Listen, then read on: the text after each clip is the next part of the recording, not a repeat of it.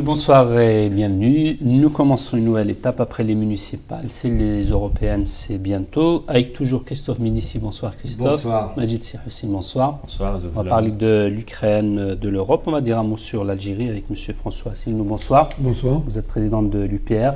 Alors, on va revenir à l'Ukraine, aux européennes, mais j'aimerais avoir votre avis sur les élections algériennes. Écoutez, nous, notre mouvement politique, l'Union populaire républicaine, milite pour la souveraineté et l'indépendance de la France. Et d'ailleurs, la souveraineté et l'indépendance des nations. Donc, euh, je serais un peu. Euh, ça serait audacieux de ma part que de commencer à m'immiscer dans les affaires intérieures euh, algériennes. Voilà. Moi, ce que j'espère, c'est que le scrutin se déroule de façon correcte et honnête et transparente, comme j'aimerais qu'il se déroule d'ailleurs en France. J'espère qu'on y reviendra et puis ensuite ben, que euh, le meilleur, euh, le meilleur gagne. Euh, moi, voilà, je, suis bien entendu, je regarde ce qui se passe en Algérie. On ne peut pas, quand on est un responsable français, ne pas se désintéresser de ce qui se passe en Algérie. J'ai à l'esprit certaines rumeurs qui circulent, notamment celle que Sergei Lavrov, le ministre russe des Affaires étrangères, a, a laissé entendre, comme quoi finalement un Maïdan, pour faire allusion à l'Ukraine, ça pouvait arriver partout. On dit beaucoup ici ou là qu'il pourrait y avoir des manœuvres de déstabilisation euh, de l'Algérie comme il a pu y avoir d'autres manœuvres. Voilà, moi, je, personnellement, je me garde de, faire euh, des pronostics publics, en tout cas en la matière. Ce que j'espère, en tout cas, c'est que euh, les institutions algériennes, qui d'ailleurs s'inspirent sur l'élection présidentielle, en tout cas des institutions françaises, seront respectées et que finalement le peuple algérien. il y a quand même parfois, M. Asselineau, beaucoup de suspicions. Vous avez vu comme nous les dernières élections en Algérie, on ne peut pas dire qu'elles soient exemples de qu'elles soient toutes blanches. Et quelque part, c'est vrai que la France a quand même toujours un lien privilégié avec l'Algérie, évidemment, puisqu'on a un passé commun. Euh, c'est toujours le même problème avec les États, ingérence et non-ingérence. On a l'impression que parfois il ne faut pas s'ingérer, parce que comme disait De Gaulle, effectivement, on doit respecter euh, les États et non pas les gouvernements. Et d'un autre côté, parfois, quand on devrait le faire, hein, CF aussi c'est 20 ans d'anniversaire du Rwanda, il y a de grandes questions quand la France elle-même, là en l'occurrence, elle a fait quelque chose. Donc, est-ce que vous pourriez dire quand même à nos amis euh, de l'autre côté de la Méditerranée, ce que vous pensez du fait qu'un homme, dans l'État dans lequel est le président en place, Bouteflika, se présente? Est-ce que c'est, vous trouvez ça humain? C'est vrai que vu de vous Paris... Vous souriez quand même un euh, peu, hein Comment Vous souriez quand même un peu. Écoutez, vu de Paris, euh, c'est vrai que bon, c'est vrai que M. Bouteflika semble euh, être un peu, un peu handicapé du point de vue, du point de vue médical, c'est exact. encore une fois, si vous voulez, le problème avec l'ingérence et la non-ingérence, c'est que quand on commence un moment, où est-ce qu'on s'arrête? Ben, C'est ça. Nous, nous sommes pour que chacun soit maître chez soi. D'ailleurs, les Algériens euh, ont acquis leur indépendance, ils sont très vigilants et soucieux de leur indépendance. Euh, ils ont raison. Donc moi, je personnellement, sur ces questions, euh, il faut que, que, les alors, on va passer peut-être à l'Ukraine. Oui, puisqu'on est sur les questions d'affaires étrangères, euh, quelle est votre, de votre point de vue la position que devrait adopter l'Europe face aux problèmes ukrainiens? Doit-il y avoir plus de solidarité ou doit-on rester sur une démarche euh, plus dans son quant à soi, un peu isolationniste? Euh, est-ce que vous, à l'UPR, vous êtes sur une démarche un peu plus isolationniste? Non, on n'est pas isolationniste. Euh, isolationniste, ça voudrait dire qu'on fait comme la Corée du Nord, on veut euh, finalement avoir très, peu, de, très peu de relations avec, avec les autres pays du, monde. Nous, on veut avoir des très bonnes relations avec l'Algérie, avec l'Ukraine, avec la Russie. La question n'est pas là. La question, c'est que ça, cette affaire ukrainienne ne peut pas être abordée et là, on a, là, pour le coup, on est, on est fondé à parler de la situation intérieure en Ukraine, parce que là, pour le coup, nous sommes, nous, entraîné dans une affaire qui risque de très mal tourner, on ne peut pas parler de ça si on ne parle pas de géopolitique. Mmh. C'est-à-dire que, j'en reviens à ce que j'ai déjà souvent expliqué, la construction européenne n'est pas une construction européenne. Elle a été imposée au peuple d'Europe. Elle a commencé d'ailleurs à apparaître dans les années 1920 par des propositions formulées par des grandes entreprises, on appelait ça des concerns allemands et anglo-saxons. Ça a été repris pendant la Seconde Guerre mondiale par l'Allemagne hitlérienne avec le projet de Nouvelle Europe.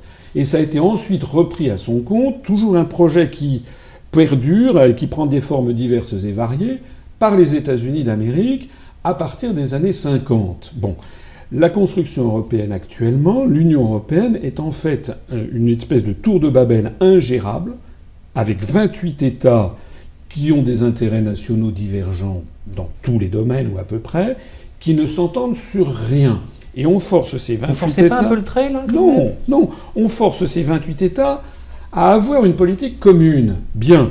Il se trouve qu'il y a des majorités, des minorités qui apparaissent, et la majorité des États membres de l'Union européenne, en réalité, sont, alignés sur les États-Unis d'Amérique. C'est ça la réalité des choses. Les États-Unis d'Amérique ont décidé d'essayer de détruire la puissance russe en grignotant toutes ses marges. Ce n'est pas François Asselineau qui le dit, c'est notamment Zbigniew Brzezinski, qui était euh, conseiller, qui est un Américain conseiller diplomatique du président Carter, qui a écrit un ouvrage qui s'appelle Le Grand Échiquier. L'Ukraine est l'un des joyaux de la couronne russe parce que c'est la proximité immédiate de la Russie. puis il y a des liens historiques très anciens. Il y a des liens historiques très anciens et en plus de ça, tout l'est et, le, sud du, pays est peuplé de russophones, pour ne pas dire d'ailleurs de, de populations de nationalité euh, russe. Donc, et, puis au, au, milieu du XIXe siècle, lorsque la France et l'Angleterre sont allés faire la guerre à l'Ukraine avec les troupes ottomanes du sultan Abdulmessid Ier, ils ont trouvé en face d'eux, ils ont trouvé les troupes de Nicolas Ier, les troupes russes. Il n'y avait pas de troupes ukrainiennes. Ukraina veut dire frontière. Bon. Euh. Alors qu'est-ce qui se passe? Il se passe que les États-Unis ont organisé un coup d'État. Et on le sait de façon certaine, puisque les services secrets russes ont balancé sur Internet cette conversation extraordinaire entre Victoria Nuland, la, sous-secrétaire euh, d'État auprès de John Kerry américain, qui téléphone à M. Payat, l'ambassadeur euh, des États-Unis à Kiev, et qui dit, euh, et voilà, il faut nommer à la tête du gouvernement Arseny Yatsenyuk, qu'elle d'ailleurs elle appelle par un diminutif, Yats, parce que c'est l'homme des Américains, c'est le cas de le dire. Alors ce que vous voulez dire, M. Asselineau, là, c'est que ce qui s'est passé en interne à Kiev, en Ukraine, il y a les États-Unis en sous-main. C'est ce qu'on entend là. Bien sûr. Bah, il y a les États-Unis en sous-main. C'est pas on le sait de façon claire. Ah non, non, mais, imaginez bien que le grand public ne le sait pas. C'est ce que vous dites face aux caméras. Si, parce que. Ah, non. Attendez. Là, vous êtes en train de dire que c'est les États-Unis qui ont viré euh, Yanukovych. C'est ça. C'est ça. Que, les choses soient claires. Non, mais c'est ce que vous dites. Très bien. Que, que les choses soient claires. C'est comme par exemple l'affaire des printemps arabes. Il y a des mécontentements populaires. C'est possible, c'est même certain. D'ailleurs, je ne connais pas, moi, de pays au monde où il n'y a pas de mécontentement. Il y a des différences dans les niveaux de mécontentement.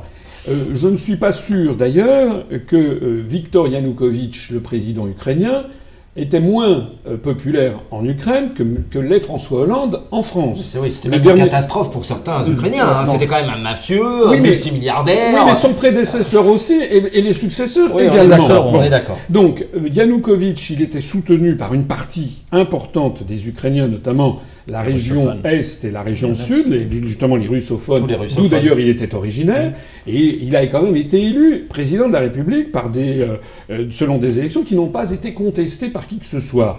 Bon, il était sans doute impopulaire, mais enfin je signale qu'hier, le, le, le, JDD, le journal du dimanche, a publié un sondage qui montre que M. Hollande est encore... Il, il, tombait à 18%, il y a 82% des Français qui sont impopulaires.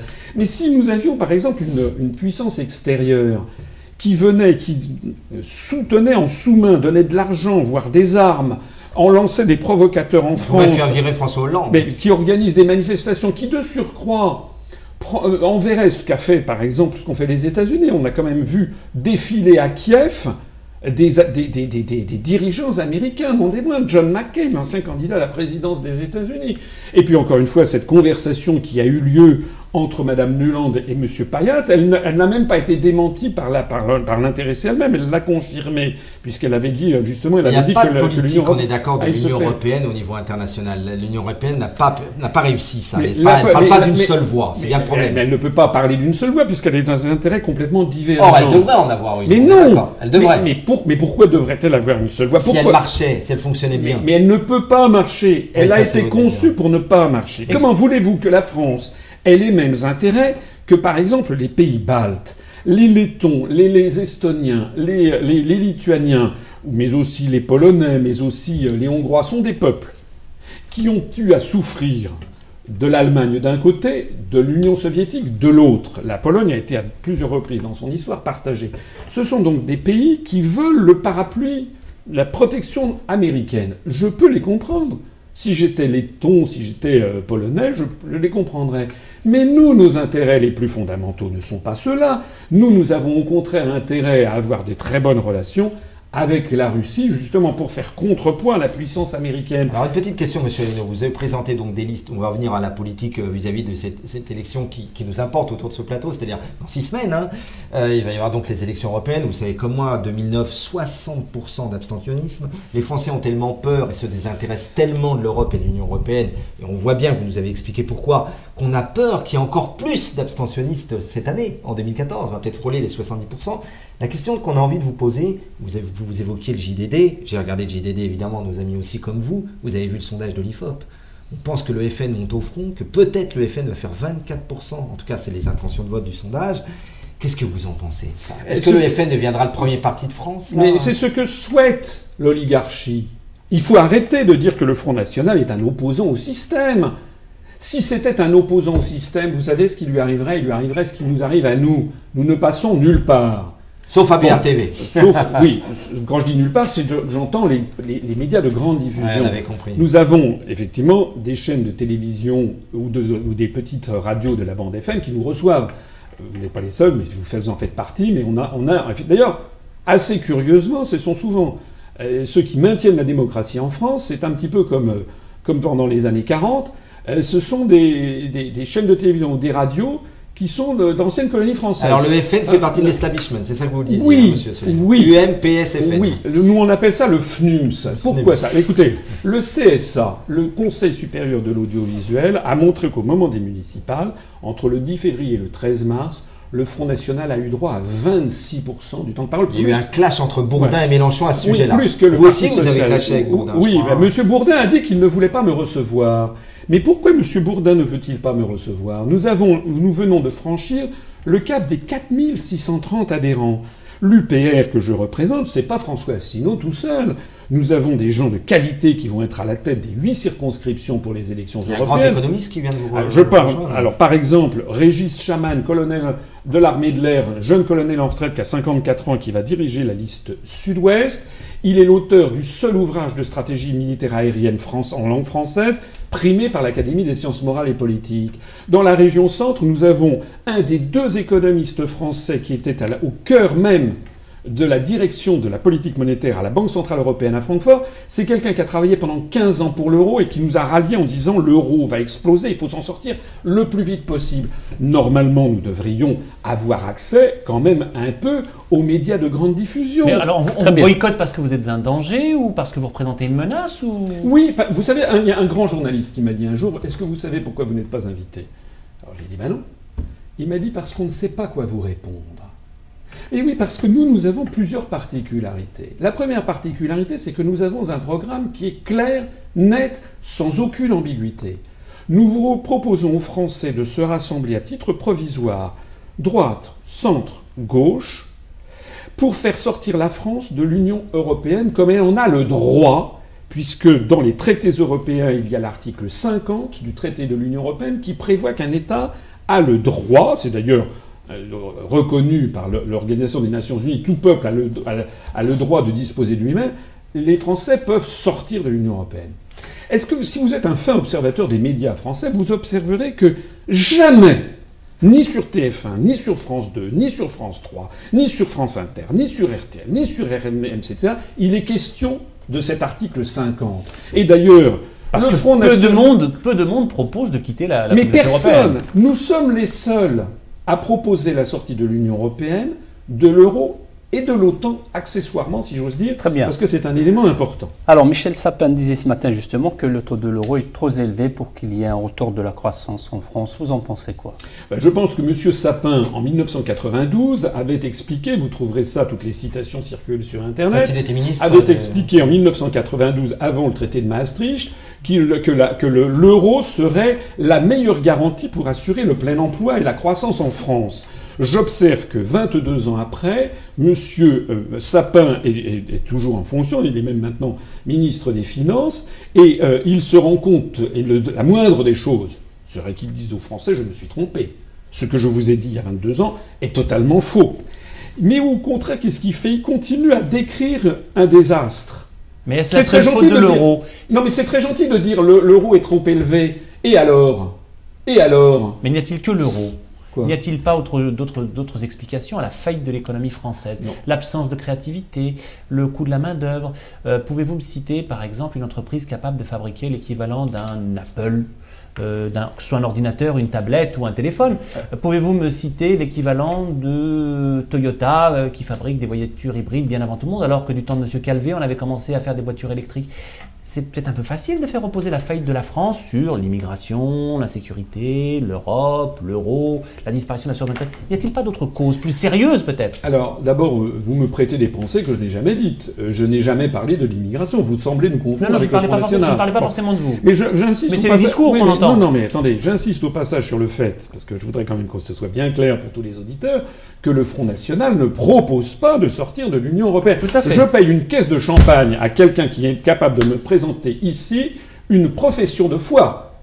Hein, le document écrit, celui qui part aux archives nationales, qui, où on verrait que le Front National dit la même chose que nous, c'est-à-dire sortant de l'Union européenne. Non, le Front National, comme tous les autres, propose une autre Europe propose d'avoir une Europe des, patries, renégocier les traités. On sait très bien qu'on ne pourra pas renégocier les traités. Non, quitter l'euro, même ça, ça n'est pas. Écoutez, la profession de foi de Madame Le Pen en 2012 pour la présidentielle. Ils veulent pas quitter l'euro. Il n'y avait pas un mot sur la sortie de l'euro. C'était quand même le moment d'en parler. Il n'y avait pas un mot dessus. Nous avons affaire à un mouvement l'heure qui est un mouvement de division des Français. D'ailleurs, vous avez vu.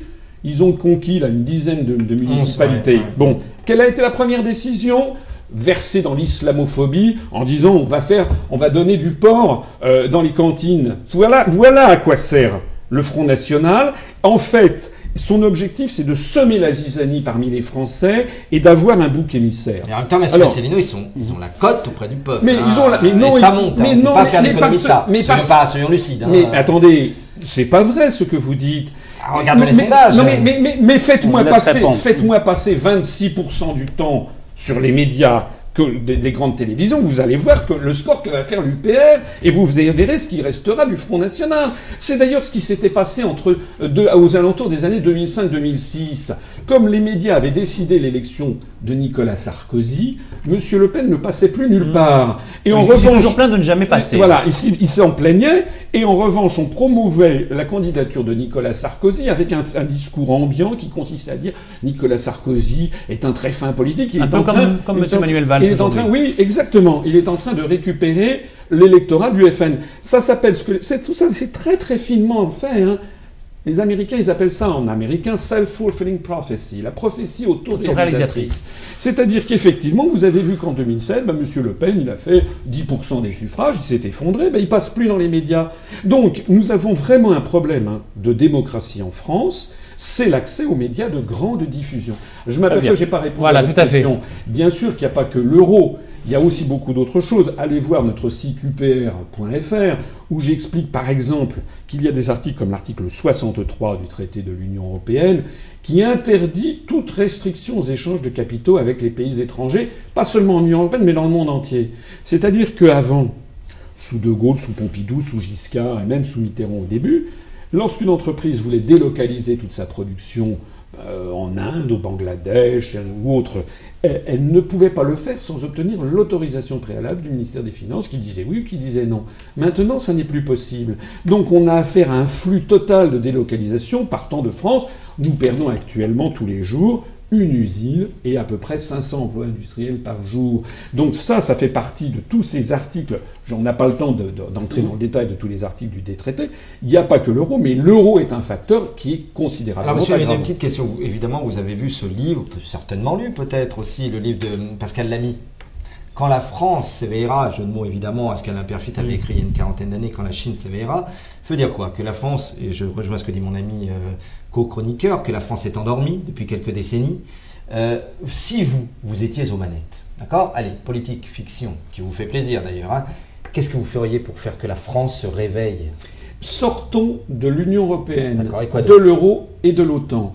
Mettons en œuvre notre programme qui est un programme directement inspiré du programme du Conseil national de la résistance. C'est pas un peu daté ça? Non, mais actualisé à, actualisé à 2014. Mais vous savez, Ça n'a rien d'acte de, de, de, Sur les valeurs, sans doute pas. mais... même sur les, les, Français veulent des services publics puissants. Et ça ne date pas de 44, ça date de 1245, lorsque Saint-Louis a fait les établissements de commun profit.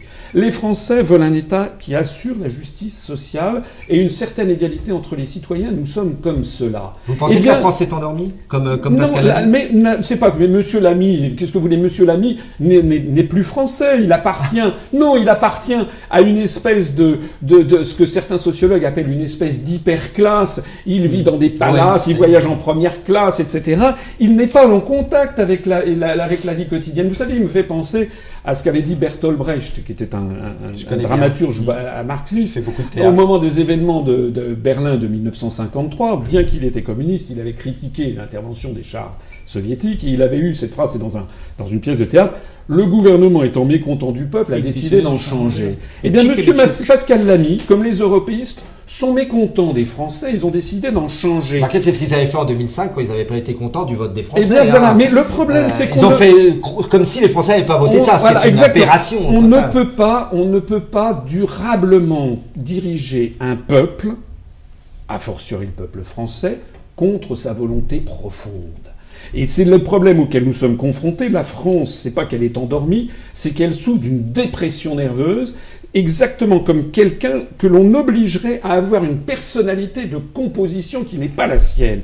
Je peux vous assurer, regardez ce qui s'est passé en Suède lorsque le peuple suédois a refusé, lors du référendum du 14 mhm. septembre 2003, d'entrer dans l'euro. Tout le monde avait dit la couronne suédoise va s'effondrer, on va être boycotter, etc. Nous ne pesons rien, nous ne sommes que 8 millions d'habitants sur Terre. Qu'est-ce qui s'est passé? Il s'est passé que dans les semaines et les mois suivants, le peuple suédois a relevé la tête. Il a dit on a conservé la couronne suédoise. Nous sommes un peuple, nous avons le droit d'être nous-mêmes. Depuis lors, la Suède a fait en moyenne 50% de croissance de plus que tous les autres pays de l'Union européenne. Et la, couronne euh, suédoise, au passage, c'est tellement apprécié que, par rapport à l'euro que la Riksbank a été obligée d'intervenir en baissant les taux d'intérêt pour essayer de maintenir un lien avec l'euro. vous savez, l'économie n'est pas une science exacte, c'est une science humaine. Et en économie, il y a un élément fondamental, c'est la façon dont, les, dont, un peuple se projette dans l'avenir. Est-ce qu'il a confiance dans l'avenir? Est-ce qu'on lui donne confiance en lui-même? Est-ce qu'il voit l'avenir de façon rayonnante et radieuse? Alors nous quittons, nous quittons l'Europe, nous quittons l'OTAN. Comment ça se passe en pratique? On rétablit des frontières, on réimpose des règles de circulation avec nos voisins. Ça va coûter cher tout ça. On réimprime des, des francs en masse on renégocie les traités que nous avons négociés sous, avec des tarifs faits en euros. Euh, comment vous voyez euh, ce basculement? Parce que c'est quand même un vrai basculement. L'OTAN, ça pose peut-être moins de problèmes. Alors, mais, euh, sortir de la communauté européenne et de... Ça reste à démontrer. il, nous faudrait, il faudrait trois heures pour exposer tout ça. Ah, faisons, en, faisons en, en, quelques phrases, en quelques phrases. Lorsqu'un État, si nous sortons de l'Union européenne, vous savez ce qui se passera le lendemain je pense que les bourses vont s'effondrer. Que Ça, c'est ça, c'est ce qu'on avait dit aux Suédois. On avait dit ça va s'effondrer. J'ai un peu d'orgueil pour. Euh, je, pense que la France est quand même un tout, sauf le respect que je dois aux Suédois, euh, la France pèse quand même un tout petit peu plus que la Suède. Ce serait un cataclysme. Mais, euh. c'est vous qui le dites. Ah non, c'est moi. moi, je, n'aurais pas le front de dire des choses pareilles. C'est le vous qui le dites. Nous, ce sont des gens qui ne passent leur temps à vous faire peur. Je peux vous dire que si la France sort de l'Union européenne, le lendemain, il ne se passera rien. Pourquoi il ne se passera rien? Parce que nous aurons d'abord négocié pendant plusieurs mois, l'article 50 prévoit de négocier un accord de sortie avec nos autres partenaires. D'ailleurs, les autres partenaires seront d'accord. Ils ne peuvent pas nous empêcher d'utiliser cet article 50 puisqu'ils ont ratifié le même traité. Ils sont donc d'accord. La deuxième chose, c'est que nous serons très probablement imités par d'autres peuples. Les Britanniques, les Tchèques, les Néerlandais vont nous imiter. La troisième chose, c'est que lorsque l'on sort de, l'Union européenne. Les lois, les réglementations existantes, c'est un principe de succession des États dans le droit international, continueront d'exister positivement tant qu'on ne les aura pas changées. Alors vous dites, on va rétablir les frontières, mais qui vous dit qu'on va rétablir les frontières? On pourra, on demandera aux Français, est-ce que vous voulez ou non rester dans l'espace Schengen?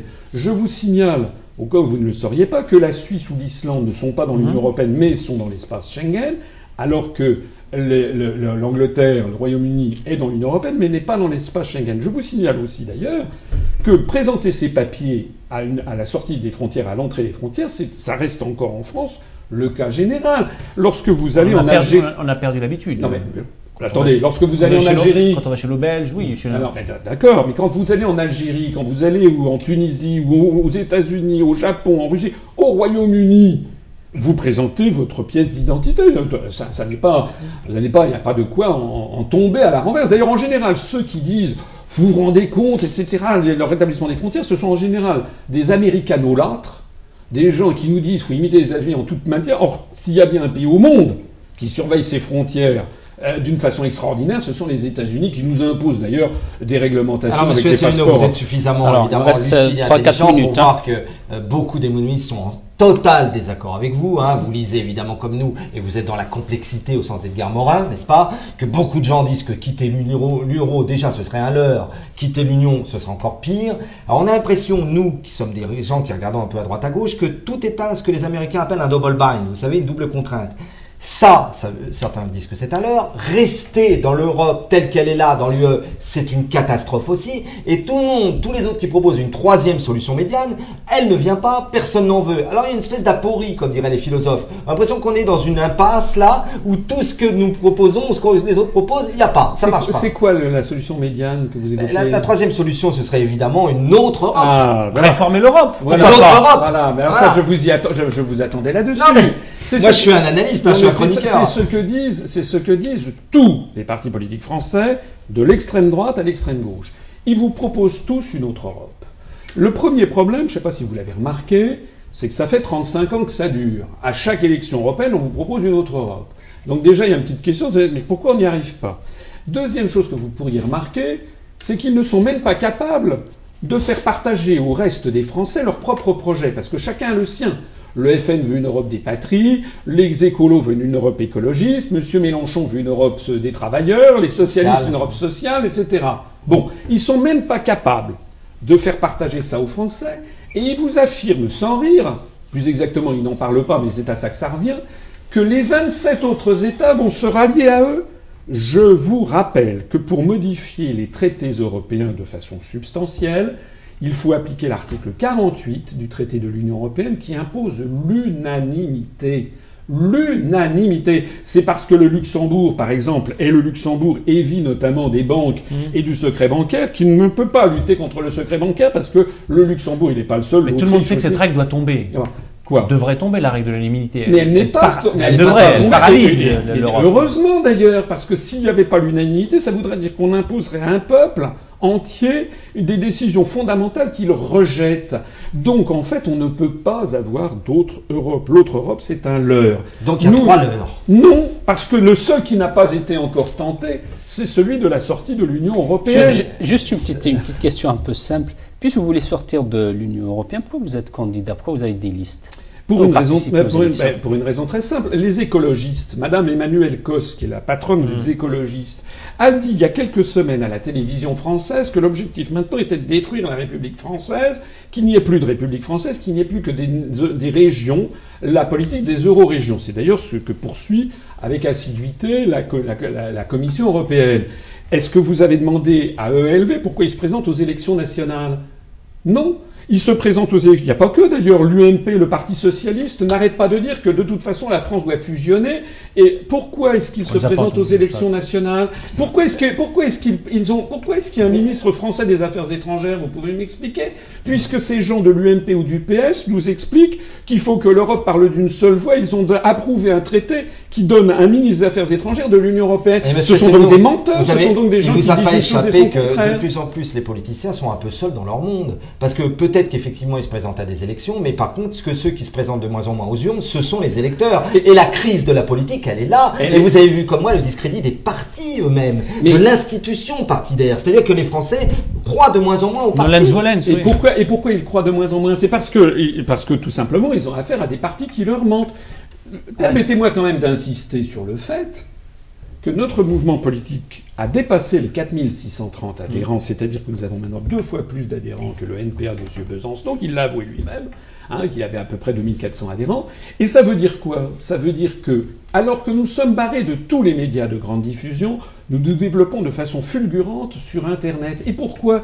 Tous les gens que je rencontre, je fais beaucoup de réunions publiques, mais j'ai des conférences qui ont été vues. Au total, mes conférences ont été vues plus de 3 millions de fois sur Internet. Les gens que je rencontre hein, dans les conférences, ils me disent, pour la première fois, on comprend la situation, vous ne nous prenez pas pour des imbéciles, vous nous expliquez la situation, et avec vous, on sent que c'est honnête, que c'est sincère. Et que Dernière petite question. Je ne demande qu'une seule chose, moi, hein, c'est que vous verrez que vous verrez que les Français reviendront aux urnes, que l'on m'invite sur TF1 20h et que j'ai puisse avoir un débat avec Madame Le Pen, avec Monsieur euh, le, Désir, enfin non, le, successeur de Monsieur Désir au Parti socialiste. Les affaires européennes monsieur, maintenant, Monsieur, oui, Monsieur Copé.